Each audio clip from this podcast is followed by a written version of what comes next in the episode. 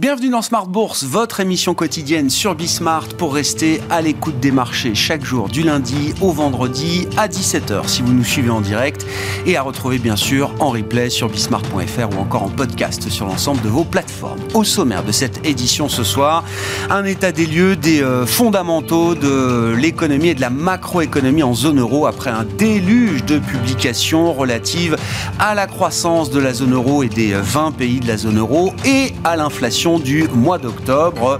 Pour résumer la toile de fond, la croissance en zone euro à l'issue du euh, troisième trimestre reste euh, relativement médiocre. Quant à l'inflation au mois d'octobre, elle aura franchi une marche à la baisse assez spectaculaire puisqu'on est passé d'un rythme d'inflation sur un an global de plus de 4% en septembre à moins de 3% désormais pour l'ensemble de la zone euro.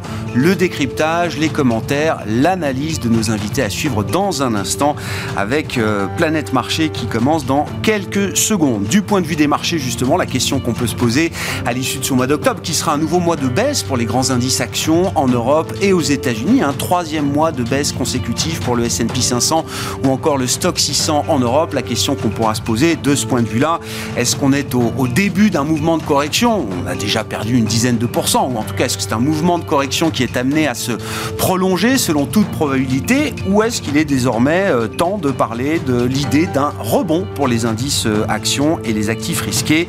Question marché donc euh, à suivre avec nos invités. Et puis dans le dernier quart d'heure de Smart Bourse, le quart d'heure thématique, nous évoquerons une grande thématique globale, profonde pour les investisseurs, le thème de l'eau et des déchets. Et c'est Bertrand Lecourt, chez Gio Ambro, qui sera avec nous en plateau à partir de 17h45 pour évoquer ce thème de l'eau et des déchets.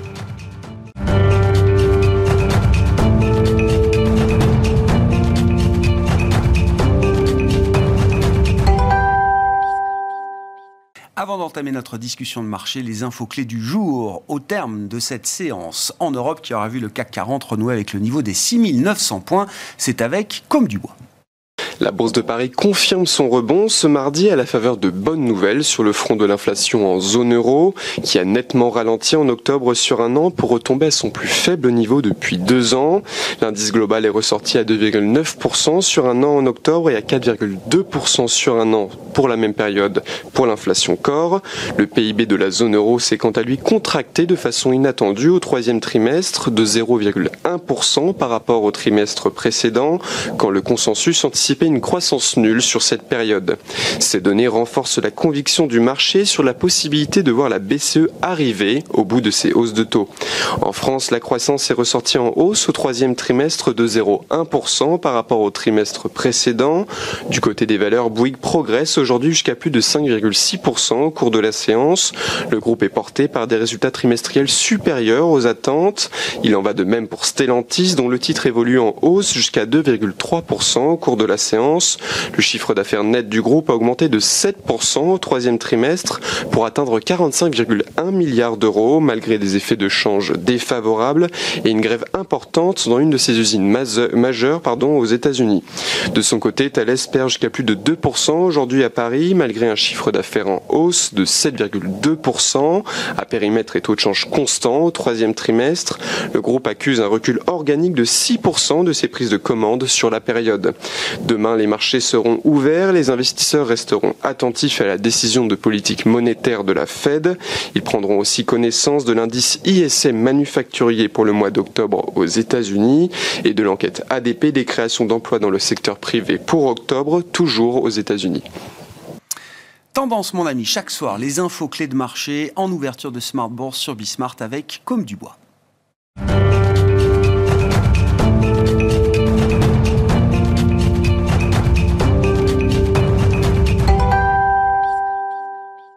trois invités avec nous chaque soir pour décrypter les mouvements de la planète marché. Jean-Jacques Friedman est à nos côtés ce soir, directeur des investissements de Vega IM. Bonsoir euh, Jean-Jacques. Bonsoir Grégoire.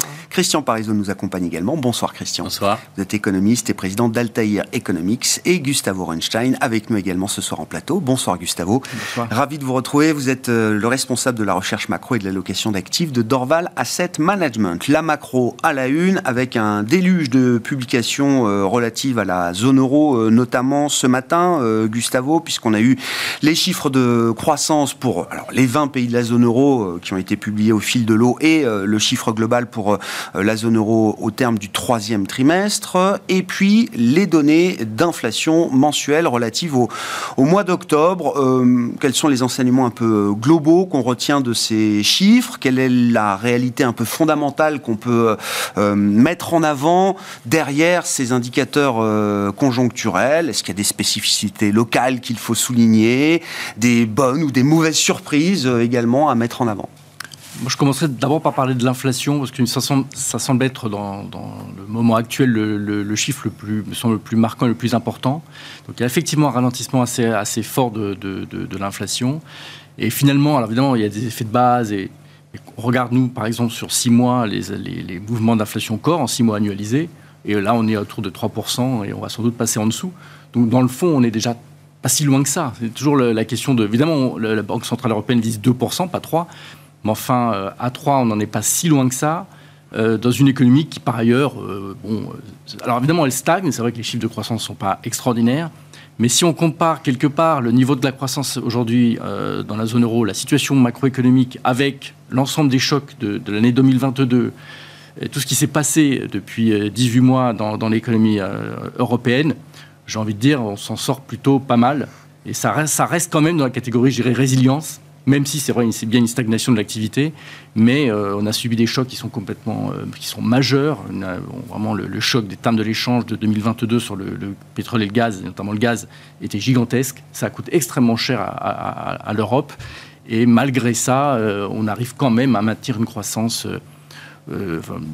Pas, énorme encore une fois, mais enfin ça reste, ça reste une certaine résilience. Donc on a une désinflation et en même temps une économie qui, finalement tient, tient pas trop mal pas exactement l'histoire américaine où on a une grosse désinflation avec en plus une économie qui est, beaucoup plus forte.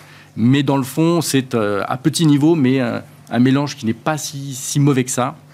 Euh, et donc la question maintenant, c'est dans les qu'est-ce qui va se passer dans les, dans les prochains mois? Et nous, notre impression, c'est qu'on est quand même en Europe plutôt dans une zone basse d'activité, que la partie, notamment le secteur manufacturier, pourrait quand même réaccélérer à partir de là. On voit les prémices de ça ou pas, euh, Gustavo? Parce que les services restent évidemment une composante majeure de, nos économies et de la croissance économique qui, euh, qui va avec. Mais le manufacturier peut avoir aussi des effets positifs d'entraînement euh, importants pour la croissance. Oui, oui, ça, ça a un rôle, rôle important. Donc il y a à la fois bon, enfin, certains secteurs hein, qui continuent à rebondir peu à peu. L'automobile, c'est l'exemple de secteur qui vient d'une crise énorme et qui peu à peu quand même euh, sort notamment des problèmes d'offres qui, qui restent importants et on voit quand même que le secteur manufacturier européen commence peu à peu à sortir de ces problèmes euh, d'offres. Euh, c'est ce qu'on va dire dans les dernières enquêtes européennes hein, sur les, ce qui bloque la, production et les, contraintes d'offres commencent à se réduire. Forcément, les contraintes de demande, elles commencent à augmenter un peu, mais il y a quand même un peu moins de, ces contraintes. par ailleurs, les questions des stocks aussi qui ont, qui ont été importants. Il y a eu pas mal de, déstockage, c'est d'ailleurs dans la publication française, notamment du PIB, un déstockage assez important. Donc euh, on sait que ce cycle des stocks pourrait, euh, évidemment, une fois qu'on a apuré ces, stocks, euh, on peut recommencer à, peu à peu à une, plus de solidité du côté du, secteur manufacturier. Donc il nous semble qu'on est plutôt, disons, au tournant de l'hiver, plutôt au point bas sur cette partie manufacturière qui pourrait quand même réaccélérer à partir de là. Du côté des services, Bon, là, c'est un peu le, sens inverse, hein, on dirait, c'est qu'ils ont été très résistants et ça devrait peu à peu se, normaliser. Mais ce jeu d'équilibre, au moment où le rattrapage des services se termine et on peut anticiper une demande moins forte dans les services, on peut avoir un peu plus de dynamique positive dans le secteur industriel et manufacturier. Ça peut permettre de maintenir alors cet état euh, médiocre, certes, mais de stagnation de, l'économie, de la zone euro euh, au global pour euh, les prochains mois et les prochains trimestres. Oui, je pense que ça peut quand même maintenir un, équilibre, sachant quand même que lorsque les services ralentissent, ça a un plus d'impact sur l'emploi que lorsque c'est le secteur manufacturier qui est peu pourvoyeur d'emploi. Donc c'est vrai que du côté des marchés du travail, ça va plutôt avoir tendance à un petit peu à calmer, euh, disons à dégrader un peu le marché du, travail. Mais bon, si on ne peut pas s'inquiéter de tout à la fois. Alors soit on s'inquiète de l'inflation et du coup le ralentissement, le marché du travail qui ralentit est plutôt une bonne nouvelle. Et dans le fond, ça rassure effectivement euh, je dirais, la Banque Centrale Européenne.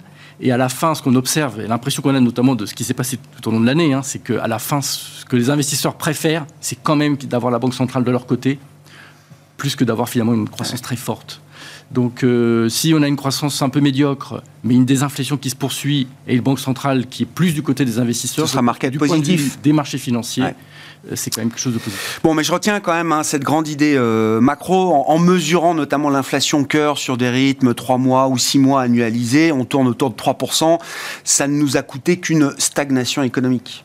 Oui, c'est même fait. ça qu'il faut, le, il faut euh, avoir en tête euh, en zone Mais euro. en fait, quand on parle beaucoup avec d'autres, enfin, notamment avec les gens qui sont en dehors des marchés financiers, quand on parle des prix, ils disent mais non, mais tout ça coûte très cher. Ils me parlent des, des prix. Et je leur dis oui, mais c'est le niveau des prix. Effectivement, le niveau des prix ne baissera pas. Il y a peu de chances que ça rebaisse.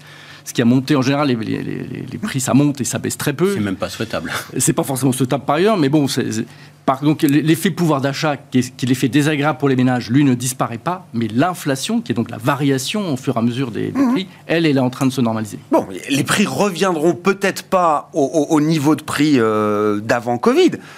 Après, on trouve quand même des segments où les prix peuvent baisser, y compris d'une année sur l'autre. hein. Il y a quand même des segments. Ah bah non, mais les plus d'accord. vol- mais les plus volatiles. Tout dépend par rapport mais- à quoi on mesure Oui. l'évolution des Oui, prix. Si c'est par rapport au prix d'avant Covid, Entre-temps, d'accord. en- entre-temps, les salaires ont monté, il ne faut pas l'oublier, les salaires ont monté. hein. sûr. Le SMIC n'est plus au même niveau qu'il y a un an, hein, donc Bien euh, sûr. il y, a il y a eu des ajustements. Euh, non, non, euh, je pense qu'il y a peut-être un élément quand même qui nous surprend tous, c'est l'écart entre la mesure, les mesures effectives d'activité et les données d'enquête.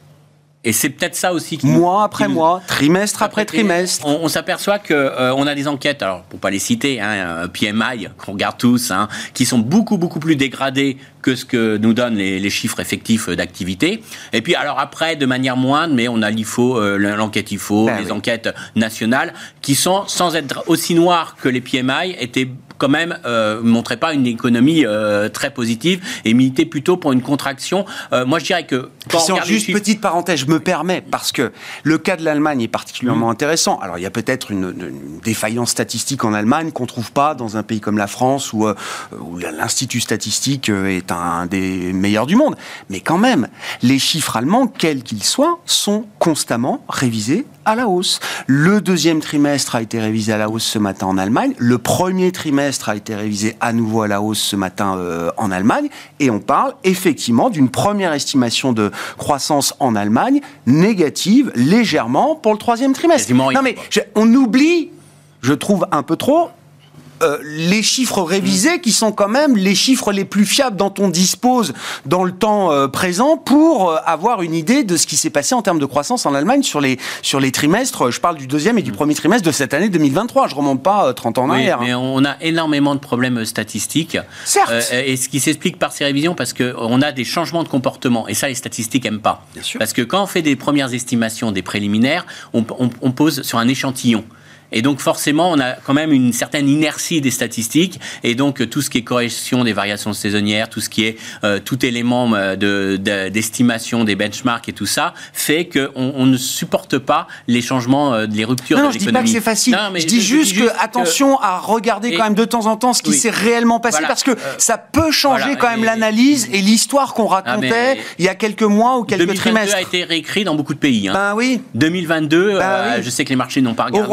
Royaume-Uni, Mais au euh, Royaume-Uni, en mais oui. Espagne, euh, oui. aux États-Unis, oui. les chiffres de l'emploi aux États-Unis sont monstrueusement Bah révisés euh, depuis euh, depuis sur un an. Donc euh, on a on a euh, cette incertitude statistique. Mais je voulais juste souligner euh, peut-être un élément intéressant, c'est peut-être pourquoi on a des enquêtes qui sont beaucoup plus dégradées euh, que les données effectives. Ça veut dire aussi euh, les gens qui répondent aux enquêtes, c'est des directeurs des achats, c'est des entreprises, c'est des ressentis. Donc ça veut dire qu'il y a un ressenti quand même qui est beaucoup plus dégradé que ce qu'est la réalité de leur, de leur activité, en tout cas pris au niveau agrégé, au niveau macroéconomique. Et quand on les interroge sur l'activité, les perspectives, ça s'est nettement dégradé. Donc on voit qu'il y a quand même un élément qu'il faut qu'on fasse très attention, euh, c'est qu'on est quand même très affecté par l'environnement global, par le fait qu'on a un commerce mondial qui se contracte. Et ça, c'est quand même un élément important. Euh, qu'on a eu, on a quand même en Europe deux guerres, qu'on le veuille ou non, aux portes du pays. Et ça, ça, joue énormément. Alors, je dirais que ça prouve par contre qu'il y a peut-être un élément de fragilité qu'il faut vraiment regarder. On est tous focalisés sur le consommateur, ce consommateur qui pourrait un peu moins épargner, notamment en France où on a un taux d'épargne record. Donc, on se dit, euh, le consommateur pourrait redémarrer, mais est-ce que la faiblesse va pas venir plutôt des chefs d'entreprise et sur leur comportement d'investissement? Parce qu'aujourd'hui, ce que, ce que semblent nous donner les enquêtes, c'est qu'ils sont très très noirs sur perspectives. Ils sont très affectés par l'actualité et on sait que s'il y a un, élément de faiblesse, ça sera plutôt l'investissement.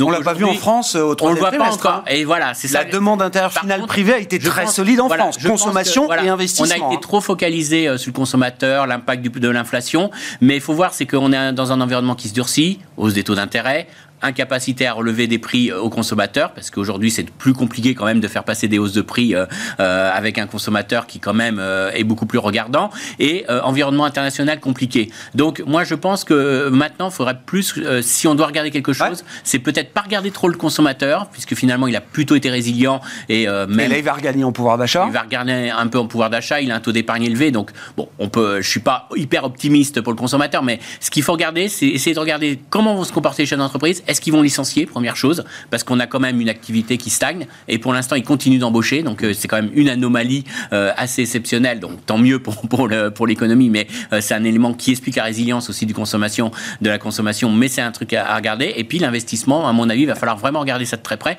S'il y a un élément de faiblesse, c'est peut-être de là que ça vient. Alors après, ça jouera, ça jouera notamment au niveau des secteurs industriels, parce qu'aujourd'hui, ce qui a corrigé dans les secteurs industriels, c'est les biens intermédiaires. C'est eux qui ont subi le mouvement de déstockage, qui ont eu euh, c'est papier carton, c'est tout ce qui est, vous voyez, euh, chimie, euh, tous ces secteurs-là qui ont subi le plus gros choc. Donc je pense qu'en effet, sur ce segment-là de l'industrie, ça va repartir.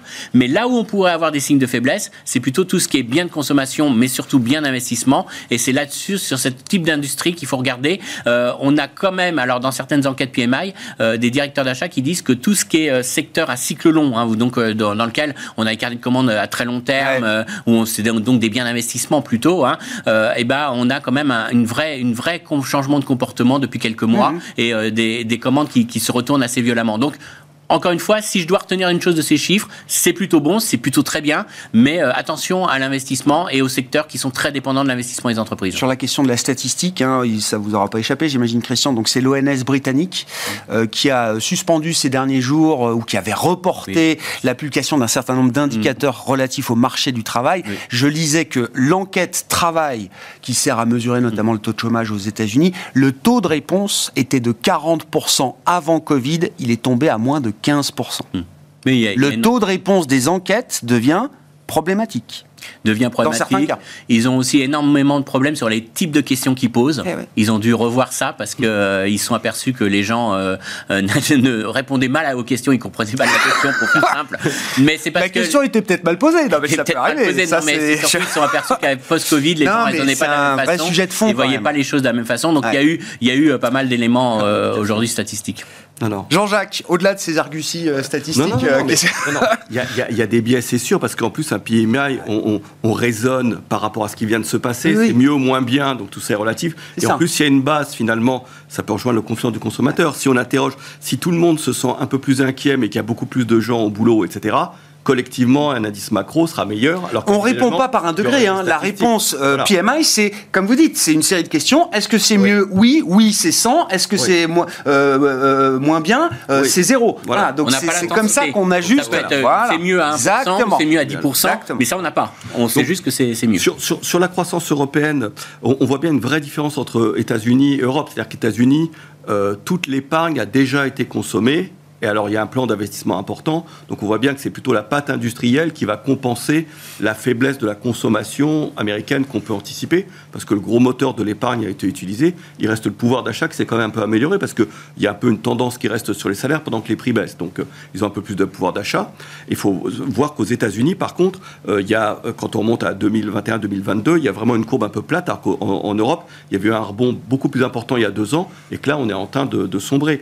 je rejoins les éléments sur l'énergie, c'est-à-dire que l'élément énergétique est très fort et explique la faiblesse de la valorisation européenne par rapport aux États-Unis. Durablement, ce qui s'est passé euh, sur le conflit russo-ukrainien, bah, ça va pénaliser les entreprises européennes, un accès à l'énergie qui, qui est moindre. Euh, sur l'inflation, ce que je trouve intéressant, et sur la hausse des taux, puisque finalement les taux euh, ont pris 100 points de base depuis le, dernier comité de la Fed, ce qui aurait été inquiétant, c'est que cette hausse des taux survienne, et ça pouvait survenir par exemple l'année prochaine, euh, au moment vraiment où il y aurait eu un ralentissement de l'économie. Et là, on aurait parlé de stagflation, et là, le marché aurait pu flancher beaucoup plus que ce qu'il a flanché là. Donc finalement, je trouve que c'est au moment où l'économie américaine a été assez forte que cette hausse des taux a eu lieu, hmm. ce qui veut dire que pour nous, il y a une partie importante de la correction qui a déjà eu lieu grâce à ça. Donc c'est peut-être l'élément important quand même. Donc c'est pour nous le, le, le, La question du timing est importante. De voir les taux, les taux longs, les taux longs réels augmenter fortement à ce moment-là du cycle de la croissance américaine, oui, c'est plutôt la, la, le, meilleur timing possible. C'est le meilleur timing, oui, oui, Ça mérite, voilà, c'est c'est une correction d'une dizaine de pourcents qui pouvait être attendue quand même, parce qu'il y avait un changement de psychologie sur les marchés, donc ça pouvait être attendu, mais c'est survenu à un moment donné où au moins ne, se pose pas la, question de la, de, de, de la stagflation.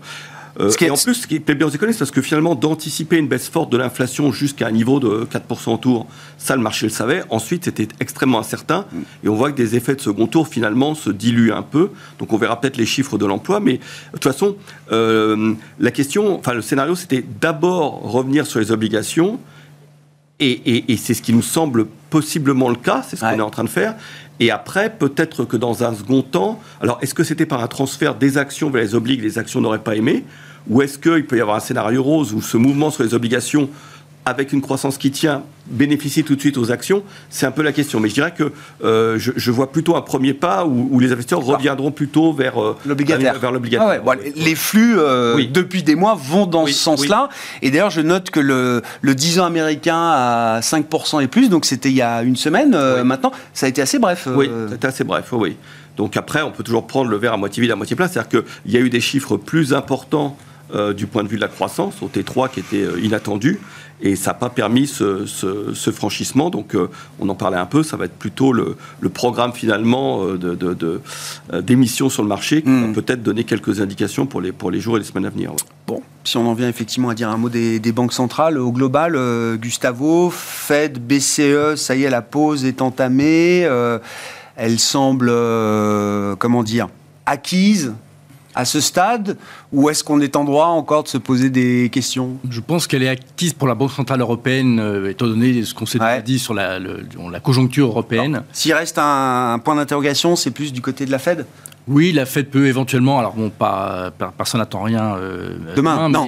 mais, euh, peut toujours, d'ici la fin de l'année, il y avait voilà, une possibilité d'augmenter encore une fois les, les, les taux, mais mais grosso modo, une hausse ou pas grand, ça ne changera pas grand-chose à, ce stade. Enfin, pour les porteurs obligataires, c'est une autre question à court terme en tout cas, mais, mais ça, je ne pense pas que ça changera énormément.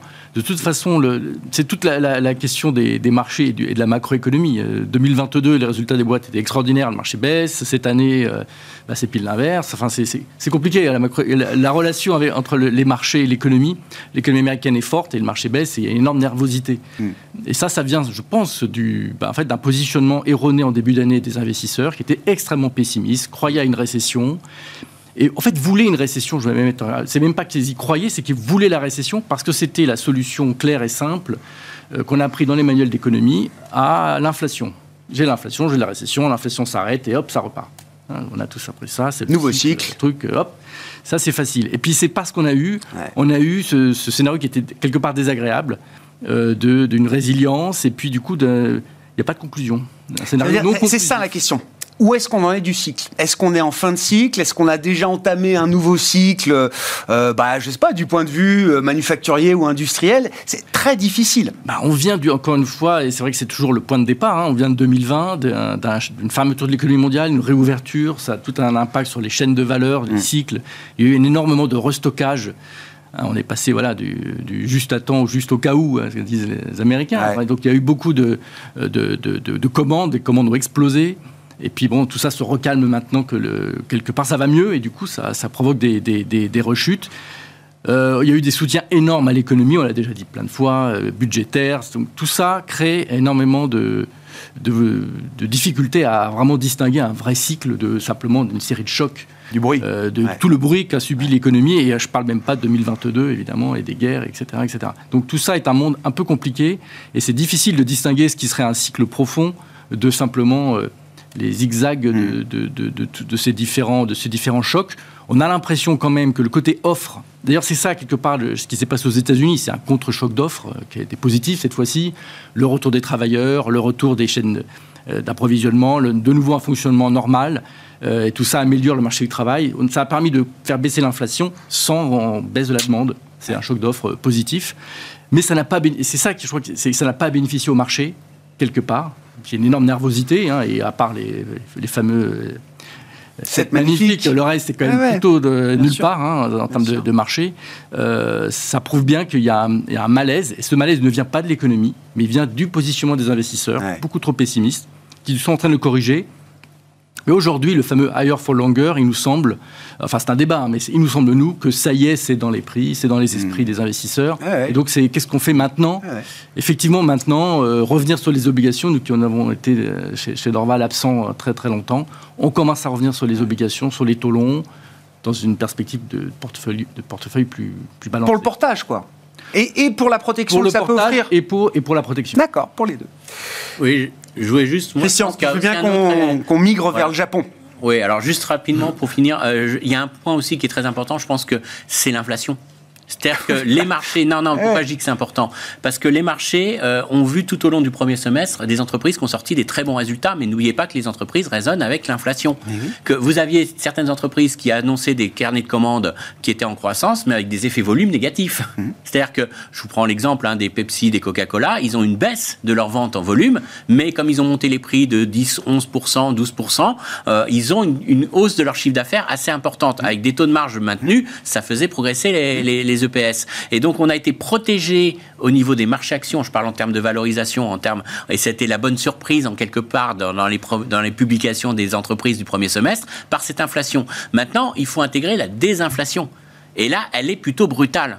Et c'est ce que c'est la conséquence qu'on voit. C'est quoi les exemples? Parce que moi j'ai vu, alors Coca, je crois que le, le, mix prix, ça doit être du plus 8, plus 9. Les volumes sont en hausse de 2%. McDo ah, a l'air de nous dire que ça hein. tient Coca pas. Est en baisse, en baisse de moins 0,5 en volume hein, total. Pepsi est à moins 2,5 en volume. Moi, j'avais, euh, j'avais, d'accord, mais j'avais vu une euh, progression. Alors après, ça dépend sur quoi, mais sur bah la partie euh, boisson. ah bah non, sur la partie. moi, total. Moi, je parle de total. Hein. D'accord. mais j'ai vu des baisses de volume quand même très dans les grands groupes de après, on va très, limitées, très limitées. Très limitées. On commence à voir dans l'industrie et, d'avoir des réactions quand même aujourd'hui dans des guidances un peu plus. Pro, alors, première chose, regardez, si vous prenez le consensus des analystes, pour la première fois, ils commencent à baisser leur projection de chiffre d'affaires pour euh, euh, pour euh, à horizon un an. C'est-à-dire qu'on a le consensus qui commence à s'ajuster sur le chiffre d'affaires. Je parle pas des EPS, mais je parle juste du chiffre d'affaires. Nominal. Donc on commence à intégrer le fait que on va passer, comme on a une inflation qui est passée de 8 euh, à 5 et maintenant qui passe à 3, bah, ça veut dire que mécaniquement, on aura un chiffre d'affaires qui va progresser beaucoup moins rapidement. Et derrière, toute la question, c'est est-ce que ce mouvement de désinflation va coûter très cher en termes de marge mmh. Parce qu'on a vu que les entreprises, alors pas toutes, mais certaines avaient même amélioré leur marge, donc elles avaient pu retransmettre plus que leur hausse de coût dans, euh, aux consommateurs. Est-ce que cette surmarge qu'ils ont, qu'ils en ont profité, elle va pas disparaître Et donc dans ce cas-là, on aura le double effet, euh, effet des inflationnistes, hausse des coûts de production et pincement de marge. Donc euh, moi je pense qu'il y a un vrai environnement, même sans être dramatique sur la croissance, il y a un vrai, une vraie détérioration euh, de l'environnement économique pour euh, la bourse, pour les résultats des entreprises. Alors si on rajoute en plus la hausse des frais financiers, la hausse l'impact des hausses des taux, c'est un mmh. élément encore plus négatif. Tiens justement sur la partie un peu micro, comment vous regardez les choses? Alors globalement, Jean-Jacques, mais est-ce qu'il y a des secteurs par rapport à d'autres où vous vous sentez beaucoup plus à l'aise aujourd'hui? Après, je sais pas, le, les d-ratings qu'on a pu observer et puis les résultats publiés qui viennent peut-être euh, bah, réajuster un petit peu la valeur de ces, entreprises. Hein. Ah, c'est vrai que je vois les gérants actions, euh, avant la publication, ils n'osent pas tellement acheter. Quoi. C'est-à-dire que euh,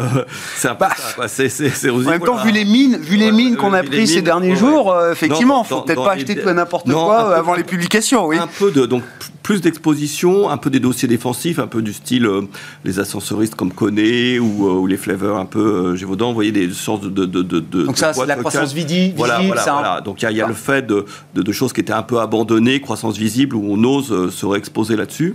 Donc c'est, je pense, le choix qui est plutôt fait. Et puis, euh, euh, quand même, le sentiment que sur les États-Unis, à part ces sept magnifiques, il y a quand même tout un potentiel de dossiers croissance peu valorisé, et qu'avec ce potentiel de baisse des taux, après la correction qu'on a eue cet été, voilà, jouer. Alors là, on ne joue pas souvent direct, mais à travers des fonds. Et donc là, Euh, il nous semble que voilà, euh, ça peut se, ce, ce Nasdaq hors 7 magnifique, nous sommes recelés euh, également du potentiel. On peut avoir un rééquilibrage entre les indices surpondérés, surdopés avec oui, 7, 10 grosses valeurs et ceux qui et, le reste de la cote où les indices équipondérés, vous dites il y a de la place pour que on, l'avait tenté la partie du marché qui n'est nulle part, comme dit comme dit Gustavo, puisse revenir de nulle part. On l'avait tenté en juin avec soit des indices carrément équipondérés soit des fonds un peu plus profonds qui avaient des valeurs moyennes. Valeurs moyennes, on ne peut pas dire que ça a été un grand succès. Ça, ça, a joué son rôle un peu sur ces indices écoutes mmh. Il nous semble que, voilà, par rapport à ce mouvement-là, ne euh, faut pas oublier que c'est 100 points de hausse des taux quand même en septembre et octobre. Quoi.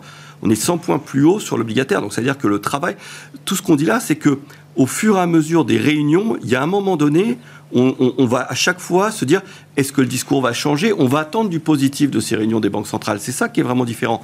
On se dit ah, bah, est-ce que le discours va hmm. changer? Est-ce que c'est ce coup Ils vont dire on est encore data dépendant, etc. Donc on va attendre du positif quand même là-dessus. Donc euh, il nous semble que voilà, ces, éléments de, croissance, voilà, voilà, croissance US, euh, un peu tech et, je dirais euh, de la qualité au niveau européen, quelques dossiers, voilà, nous semblent raisonnables à l'heure actuelle. Ouais.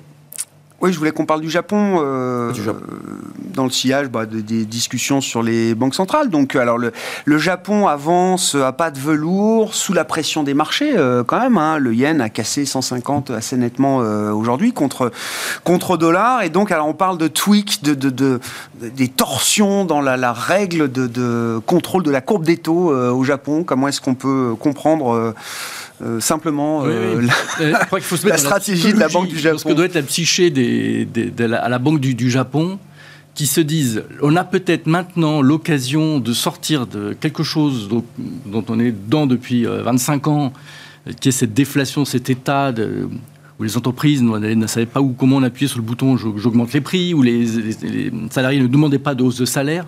Ils veulent absolument sortir de ça. Et c'est 25 ans, c'est pas un truc qui est arrivé la semaine dernière, c'est très très long.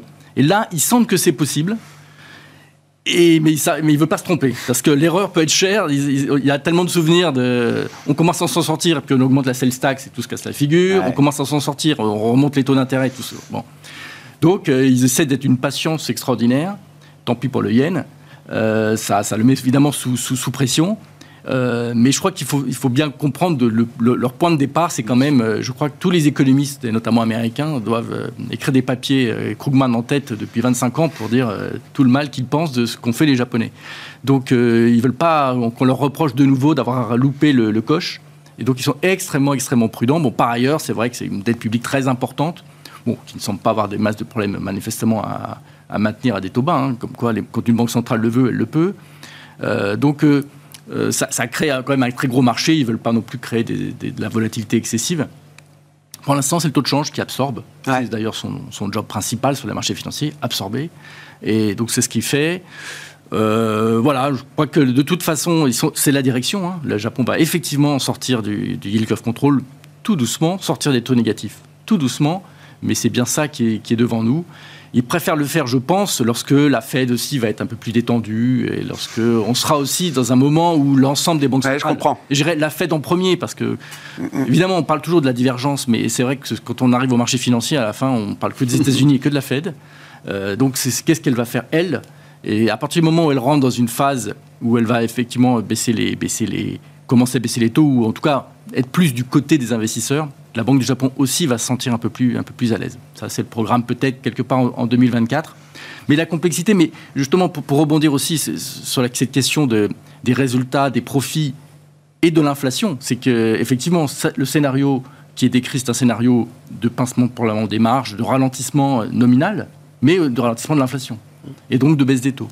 Et les marchés financiers, qui sont le mélange ah des deux, auront un comportement qui n'est pas évident à prévoir. Il est tout à fait possible que malgré peut-être une stagnation des résultats, on ait quand même des marchés boursiers qui se tiennent bien, parce que le, fait que l'inflation ralentisse et revienne peu à peu dans son lit, on va dire, euh, ça, ça, ça, permet quand même d'augmenter la visibilité, ça, ça, rassure beaucoup les investisseurs. Ça évite jouer un re-rating, ça peut être du re-rating.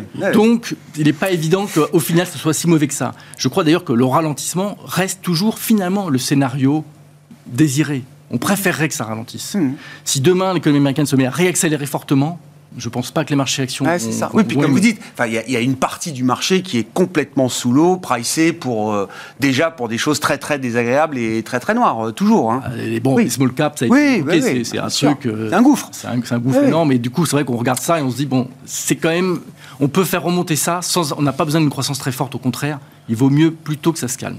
Christian, sur le Japon, est-ce que ce qu'on dit là, ça, ne concerne que les Japonais, la Banque du Japon, et à ce moment-là, on, peut passer un peu vite Ou est-ce que quand même, c'est aussi l'ensemble du système financier mondial qui est concerné par ce qui se passe au Japon? Donc l'idée, c'est que il contrôlait la courbe des taux, ça veut dire que au départ, j'allais dire, le 10 ans était à zéro et devait rester euh, à zéro, et puis ensuite, on a élargi un peu la bande de fluctuation autorisée, donc c'était plus 0,10, moins 0,10, euh, plus 0,20, euh, moins 0,20, enfin voilà, plus 0,5 cet été, et maintenant, on avait fixé 1% comme étant le, plafond, le cap mmh. euh, à défendre pour la Banque du Japon. Et visiblement, ce 1% sur le 10 ans, 10 euh, ans japonais, ça n'est plus qu'un point de référence dans le nouveau langage euh, et dans la nouvelle communication de la Banque du Japon. Oui. C'est difficile de se dire qu'il s'est passé une révolution la nuit dernière au Japon. Bah, quand même, quand même. Alors, ah. c'est important quand même, c'est à surveiller parce qu'il faut bien comprendre, c'est que en injectant des liquidités en yens, ça, joue sur l'ensemble des marchés obligataires dans le monde. Euh, je vous rappelle que dans son dernier rapport de stabilité financière, la BCE mettait en avant justement un risque de déstabilisation du marché obligataire européen à cause euh, d'un changement de politique monétaire trop brusque de la part de la Banque centrale du Japon. Donc pour qu'une banque centrale européenne parle d'une banque centrale japonaise, c'est qu'il quand même il considère que c'est pas négligeable. Alors pourquoi c'est important? Parce qu'il faut bien comprendre, c'est que quand la banque centrale japonaise disait au-dessus de 1%, si les taux devaient monter à 1%, je rachète tous les papiers. Donc tous les gens qui avaient euh, du, papier euh, japonais euh, et qui voulaient avoir plus de rémunération, bah, ils le donnaient à la Banque centrale. La Banque centrale donnait des yens. Mais vous, ça fait quoi de ces yens? Eh ben, vous alliez prendre ces yens, vous allez investir sur le marché américain et vous preniez du 5% américain. Donc ce qui est très important, c'est que le fait de dire qu'on maintient des taux artificiellement bas et qu'on achète tout le papier, eh ben, ça crée des arbitrages. Les assureurs japonais vendaient leurs obligataires. Alors le pire, c'est le, quand, quand le taux était à zéro. Zéro, zéro intérêt, zéro effet court, parce que vous pouvez même pas descendre en dessous des zéros. Donc, euh, quelque part, vous aviez rien à gagner à rester 10 ans sur du japonais. Vous donc, vous aviez tout intérêt à vendre votre obligation pour aller sur des taux américains. C'est un marché mort. À un moment, on ne traitait ah, même, plus, je me souviens, il y avait des jours et des séries de jours consécutifs sur lesquels on ne traitait plus sur ce marché des JGB qui se traitent, enfin, qui, qui, qui, euh, pèsent des trillions et des trillions de yens. La variable, c'est le yen. Puisque finalement, comme vous prenez votre épargne nationale, vous la mettez sur un, marché extérieur, et eh ben ça déprécie le yen, ce qui est une bonne nouvelle pour ceux qui ont investi dans l'obligataire américain, parce que quand ils rapatrient, ils ont en plus un, yen qui s'est affaibli. Donc c'est pas négligeable, parce qu'à partir du moment où on va dire je redonne du rendement à des taux domestiques, ça veut dire que des assureurs, par exemple japonais, vont faire chemin inverse. Alors peut-être pas faire chemin inverse, parce qu'il y a quand même du, un écart de taux qui est intéressant, mais ils seront moins incités à aller chercher du rendement aux États-Unis, où ils le feront beaucoup moins. Ils chercheront du rendement au niveau national. Bon, encore une fois, les taux réels sont négatifs encore, hein, donc euh, c'est pas la panacée. Même à 1%, ils sont encore très loin, mais ils seront moins cités à aller chercher du rendement extérieur, donc ça met moins de pression sur le yen. Alors, c'est pas le cas à très court terme, mais ça met moins de pression sur le yen, et donc ça laisse euh, finalement, euh, ça met des flux beaucoup moins sur l'obligataire. Donc, toute chose égale par ailleurs, parce qu'il y a plein d'autres choses qui peuvent jouer, mais ça peut, ça, fait plutôt remonter les taux d'intérêt américains, européens, et ça joue énormément sur les flux d'épargne du Japon. Mais il faut bien comprendre, c'est que les injections de la Banque centrale du Japon a énormément nourri la faiblesse des taux au niveau mondial. On a beaucoup parlé de ce qu'ont fait la, la, Banque centrale européenne, la Banque centrale américaine, mais aujourd'hui, ces deux banques centrales reprennent la liquidité et on a peut-être une Banque centrale du Japon qui va moins en injecter par rapport à une demande moins forte des, Japonais. Donc ça joue énormément. Si on est en pure logique, liquidité purement logique ah sur le marché obligataire, ça peut jouer énormément sur le niveau des taux. Est-ce que ça va avoir un impact sur la dynamique du marché action euh, japonais, euh, Gustavo qui a été un des mm. très très bons marchés de l'année en devise locale, euh, bien sûr. Les investisseurs globaux ont l'habitude de se couvrir quand ils vont sur le marché japonais. Euh, oui, bah, en fait, la réponse est dans la question. C'est-à-dire qu'effectivement, il y a l'effet du yen qui est très favorable à un certain nombre d'entreprises. Mais il n'y a pas que ça, parce que l'économie domestique euh, japonaise euh, a, fait quand même mieux. Il y a bah, une amélioration interne, en plus de, simplement l'effet de, de change qui, a été plutôt favorable pour les profits en yen. si on parle de hausse de salaire, si on parle de... Bah, encore une fois, on sort de la déflation. quelque chose de nouveau.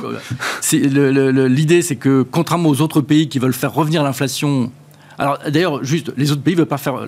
L'Europe, par exemple, ne veut pas faire revenir l'inflation à là où elle était avant, parce qu'avant, elle était trop basse. Ah bah oui. Et eh oui. Ah bah non. alors c'est une tâche compliquée. Qu'il faut la faire baisser, mais pas trop, parce que si on la fait trop baisser, on repart sur la décennie où elle était déjà trop basse, et on veut pas.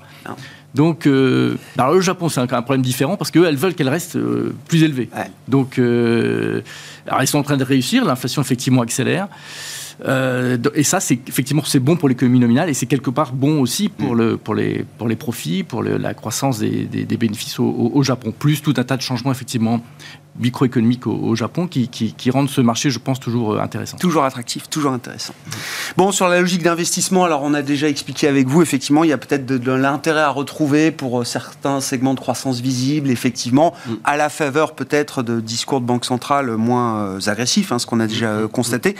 En dehors des États-Unis, il y a des choses à faire aussi ou pas, euh, Jean-Jacques? Bah, Sur le Japon, bah, euh, déjà par exemple, c'est que euh, beaucoup d'investisseurs traditionnellement étaient couverts contre le risque de change, prenaient des parts hedgées, donc là, l'idée quand même c'est de les à ce, à ce niveau de, ce niveau d'yen. Et je suis d'accord, c'est un élément qui ne va pas en faveur. C'était quelque chose qui aidait à coiffer un peu les taux, et c'est une hypothèque qui aujourd'hui est levée, quelque chose qui est élevé. Donc c'est pas quelque chose qui est favorable au marché en lui-même la progression du marché japonais a été très liée à la faiblesse du yen. Donc là, on a l'impression que euh, euh, on, essaiera de pas tout détricoter. Peut-être que ce sera, euh, dans un marché en plus qui passerait un peu risconne une baisse du dollar et peut-être qu'on gagnera un peu sur l'appréciation potentielle du yen, même par rapport à des investissements européens. Donc il faut revenir, je pense, exposer à, ce moment-là. Donc bah, l'idée, c'est d'oser d'abord revenir, je pense, sur les taux d'intérêt. ce que vous disiez. si on avait été confiance sur le dollar, on aurait pu jouer les marchés, le marché dollar, mais je pense que quand on se rapproche des 1,03, 1,04 sur le dollar, il n'y a pas grand-chose à gagner. C'était lié à un marché risk-off. Et on voit qu'il peut repartir plutôt dans le sens d'un 8, 1, 10. Donc on joue plutôt sur le marché euh, européen, de la dette européenne. Et puis jouer dans ce contexte les dossiers de croissance, que ce soit sur les dossiers européens ou les dossiers euh, américains. Après, euh, je vois beaucoup d'investisseurs qui finalement, par rapport aux émergents, n'osent pas revenir directement. C'est-à-dire, et se créent finalement beaucoup de fonds un peu monde pour que des investisseurs finalement osent revenir sur quelques dossiers un peu chinois. Ils n'osent pas acheter la dette chinoise ou les commodities en direct. Par contre, ils se disent quand même que euh, euh, voilà, il y a des dossiers où il y a vraiment des vrais avantages compétitifs et que quelques dossiers bien ciblés peuvent fonctionner. Donc, je vois euh, beaucoup de choses se créer dans ce domaine-là et donc des dossiers qu'on croit complètement perdus sur les émergents par, pour des notions de gouvernance notamment peuvent revenir un peu. Donc, euh, c'est peut-être aussi sur lequel on mettra un petit doigt éventuellement dans, dans, ah quelques mois. Ouais. ouais c'est quand même l'idée qu'il y a un appétit pour le risque qui peut se reconstruire là. Hein. Oui, oui, oui. Gustavo, sur la logique euh, d'investissement, donc euh, Dorval de retour sur l'obligataire, enfin dans les fonds, dans les fonds de gestion diversifiés internationaux, hein, c'est ça. Absolument, retour sur l'obligataire. Sur Ravi d'entendre parler de l'équipe-pondération parce que ça fait, ça fait partie des choses qu'on pousse, notamment justement dans, les fonds, dans nos fonds internationaux, euh, l'équipe-pondération. Et effectivement, euh, vu les, mines euh, dont vous parliez, on est très, très content d'être équipe-pondéré et très, très, très éparpillé dans plein, plein, plein, plein, plein de dossiers parce que de temps en temps, c'est vrai que ça peut, ça peut faire très mal. Mais quand on prend ça collectivement, ça passe quand même beaucoup, beaucoup mieux. donc voilà, toujours très, très équilibré. Euh, quand, on, quand, on a, quand on a un investisseur qui est pondéré dans le monde, on a beaucoup moins d'actions américaines que quand on est pondéré par les capitalisations. Euh, on passe quasiment de 70 à 40% euh, Et on a beaucoup plus d'Asie, effectivement, enfin de, Japon, d'Australie, plus de Canada, beaucoup plus d'Europe aussi. Et, et, on se sent quand même plus, plus à l'aise avec un portefeuille plus, hmm. plus équilibré, qui désormais intègre aussi effectivement des, commence à intégrer des, des, des obligations, des obligations américaines non pas tant d'ailleurs pour le portage, parce qu'une fois qu'on les couvre, évidemment on couvre le risque de change, parce que sinon c'est du dollar qu'on achète en fait. Euh, de portage, on est quand même pas mal réduit. Euh, la parité des taux d'intérêt fait que bon, il n'y a, pas, a pas de free lunch. Euh, en revanche, ça nous semble être, ça commence à devenir une couverture, il y a un peu d'asymétrie, une protection. Si le ralentissement devient un ralentissement beaucoup plus fort, si un choc de crédit, si quoi que ce soit arrive, c'est de nouveau une asymétrie plus favorable qu'il y a encore quelques mois où le repricing n'avait pas eu lieu. Il nous semble encore une fois, comme je le disais au départ, que le repricing, grosso modo, et je ne parle pas à 25 points, 25 points mais grosso modo, est fait. Bon, donc une logique de construction de portefeuille effectivement un peu différente avec ce, ce, ce retour. Euh, on sort ouais, c'est ça. cash pour revenir un peu plus sur les obligations. Un mot euh, là-dessus, euh, Christian. Bah. action ou taux? Alors déjà, taux long, forcément. C'est-à-dire qu'on sort du monétaire pour aller sur les obligations. Bah, Faut pas tomber amoureux du cash là. non, mais je pense que le monétaire n'a plus grand-chose à gagner parce que de toute façon, quoi qu'on pense, à terme, les banquiers centraux vont baisser les taux. Le prochain mouvement, ce sera pas pour tout de suite, tout de suite. J'ai vu qu'il y avait un, slogan américain, enfin, un, comment on dit, un proverbe américain, ils disent euh, on date avec le cash, mais on ne se marie pas avec le cash. Voilà. Donc ça n'a qu'un temps, quoi. Ça n'a qu'un temps.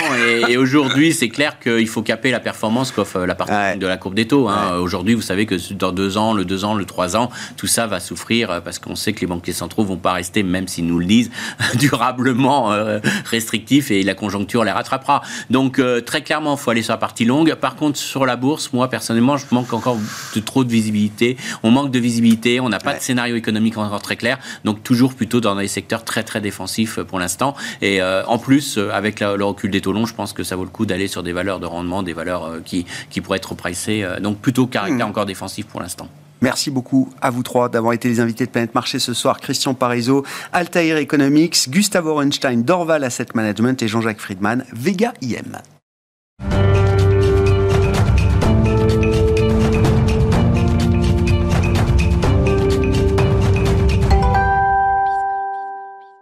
Le dernier quart d'heure de Smartbourg chaque soir, c'est le quart d'heure thématique. Le thème ce soir, c'est celui de l'investissement thématique justement dans l'eau et les déchets, une des grandes thématiques profondes, séculaires qu'on trouve dans le monde de l'investissement depuis euh, de nombreuses années. C'est Bertrand Lecourt qui est à mes côtés en plateau pour évoquer cette thématique, gérant chez Gio Ambro. Bonsoir Bertrand. Bonsoir. Merci beaucoup d'être euh, avec nous. Je veux bien que vous nous disiez un petit mot de présentation quand même de Gio Ambro que je ne connaissais pas avant qu'on on se rencontre pour cette interview, euh, Bertrand, donc, qui vient du monde euh, anglo-saxon, qui a déjà une longévité euh, importante et qui a des ambitions sur le marché européen, on peut le dire comme ça aujourd'hui, Bertrand? C'est ça. Rambro Capital, c'est une société de gestion originellement anglaise, qui a une trentaine d'années déjà de, sa création, qui gère à peu près 25 milliards d'euros sous gestion, 15 stratégies différentes avec un gros, une grosse vue action internationale.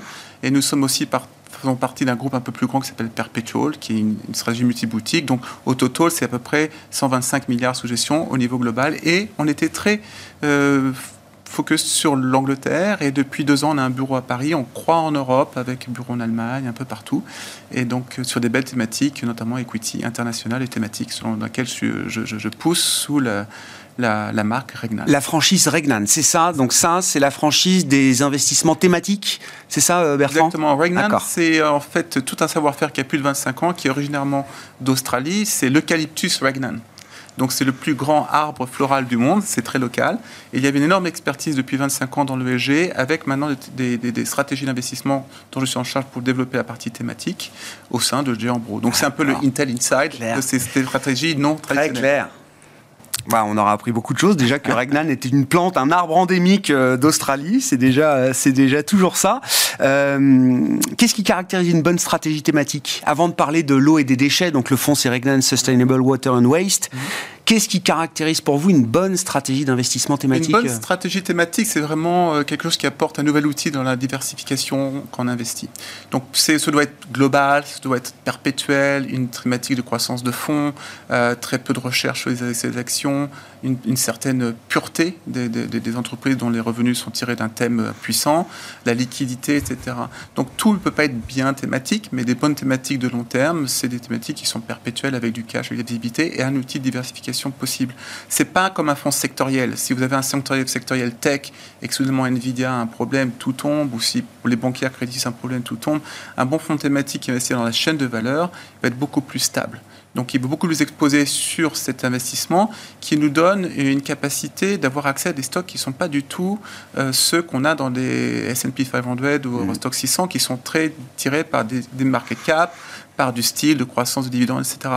Le monde va dans une certaine direction parce qu'il y a une globalisation des, euh, des comportements et donc, il faut refaire une réallocation dans les, dans les bonnes boîtes. Et l'investissement thématique doit permettre de sortir de ça, comme vous dites, de cet effet boule de neige dans les indices, des effets moutonniers. C'est ça l'idée. Euh, C'est ça. Il y a un pouvoir diversifiant décorrélant. il y a un, un pouvoir diversifiant, décorrélant, et puis aussi, ça nous permet de sortir du bruit macroéconomique. C'est-à-dire qu'à très court terme, c'est vrai qu'à un mois, trois mois, six mois, quand on fait l'analyse de ce qui tire les actions, c'est vraiment que du bruit macro. Mais à la fin, au bout de 12 mois, 18 mois, c'est toujours le cash qui prime. Donc quand on fait un focus sur ces fonds thématiques, on sait qu'ils sont là. Eh bien, on va pouvoir s'ancrer et laisser faire le travail des sociétés sans avoir à, avoir à trader ou à arbitrer les vraies grandes thématiques profondes, globales, perpétuelles, comme vous dites, elles sont toutes identifiées aujourd'hui ou pas? Non, pas toutes. Je pense qu'il y a un effort d'identification de, ce qui est plutôt cœur. Mais comme on l'a vu, il y avait une grosse croissance dans le léger il y a 12 ans. Maintenant, on a beaucoup plus une croissance dans la partie thématique. Donc, qu'est-ce qu'un bon fonds cœur thématique? Eh bien, moi, quand je développais le, fonds eau et déchets, c'est vraiment le premier point. Parce que la première pierre de développement d'économie, c'est deux personnes qui traitent. Une personne qui traite, qu'est-ce que c'est? C'est une machine organique. On prend de l'eau, on prend de la matière, on rejette de l'eau usée, la matière usée. Donc c'est de l'eau et des déchets. Si on n'a pas d'eau, l'économie s'effondre tout de suite. Et si on ne gère pas les déchets, on a vu ce qui s'est passé à Paris, tout s'effondre. Donc c'est la première pérengulaire qui croît. Et c'est une histoire de 12 000 ans avec des facteurs de croissance qui ne s'arrêtent pas. Donc c'est l'urbanisation qui continue à augmenter. Sa moitié de la population du monde dans les villes, qu'on va aller à 70%, on devient plus riche, on met donc euh, un effet de consommation. Tout ce qu'on consomme, c'est de l'eau, c'est pas 200 litres jour, mais 15 000 litres jour, euh, euh, d'eau jour. Hein. On a une intensité dans votre hamburger qui peut être de 5 000 litres mm. pour l'équivalent. Et puis tout ce qu'on consomme devient des déchets en moins de deux ans. Tout ça, ça met une pression sur l'infrastructure. On a 200 ans de croissance d'infrastructure au même rythme dans l'eau et les déchets. D'ailleurs, il y a une analyse des engineering aux États-Unis récemment. Tous les quarters, on regarde un peu quel est l'investissement. Euh, tout l'investissement dans l'infrastructure n'est pas, pas égal. Dans l'eau et déchets, c'est entre 5 et 7% par an pour la prochaine 5 années. Et à un rythme de 200 ans. donc on a cette capacité à croître. Oui, donc c'est une des premières thématiques cœur, finalement, identifiées par euh, le marché, par les, investisseurs. D'ailleurs, vous êtes sur cette thématique depuis euh, peut-être plus d'une décennie maintenant, Bertrand. J'ai 23 ans d'expérience dans, dans, cette Désolé de vous le rappeler.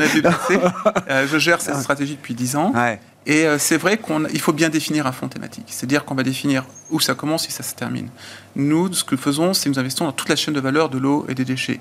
Donc, euh, dans l'eau, ben, c'est les pompes, les valves, euh, les compagnies d'ingénierie, de, de, création, de, de, traitement, de barrages, etc.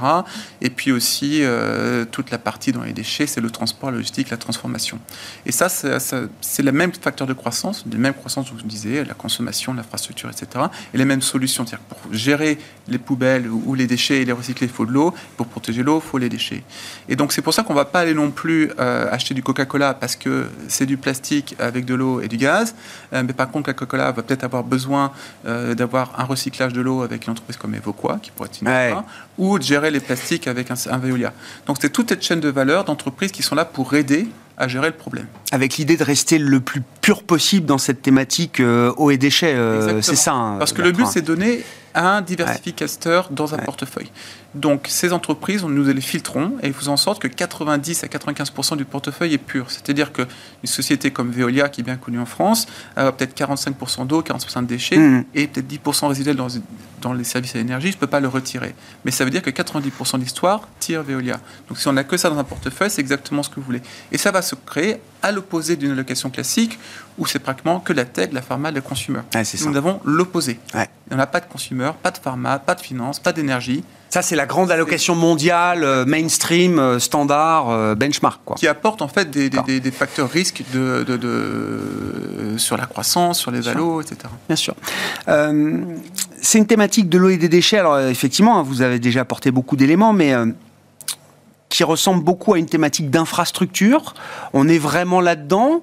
Euh, est-ce qu'il y a de l'innovation aussi? Est-ce que c'est une thématique soumise à, l'innovation? Quelles sont un peu les, les, sous-thématiques hein, sur lesquelles vous travaillez dans ce grand thème global de l'eau et des déchets C'est un gros gros thème déjà. Ça fait à peu près 2,5 trilliards de capi boursière disponibles.